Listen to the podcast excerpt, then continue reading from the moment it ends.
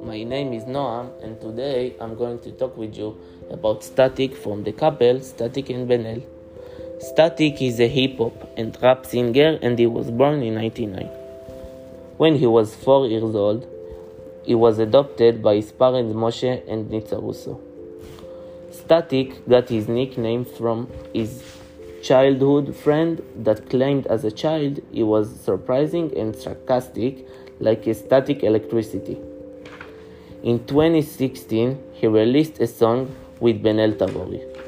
They called the song Barbie, and this song became a hit and turned them into a successful couple. Static is not just a singer, but also a presenter of famous fashion shop Castro. In addition, he has a gaming channel on YouTube that has many subscribers.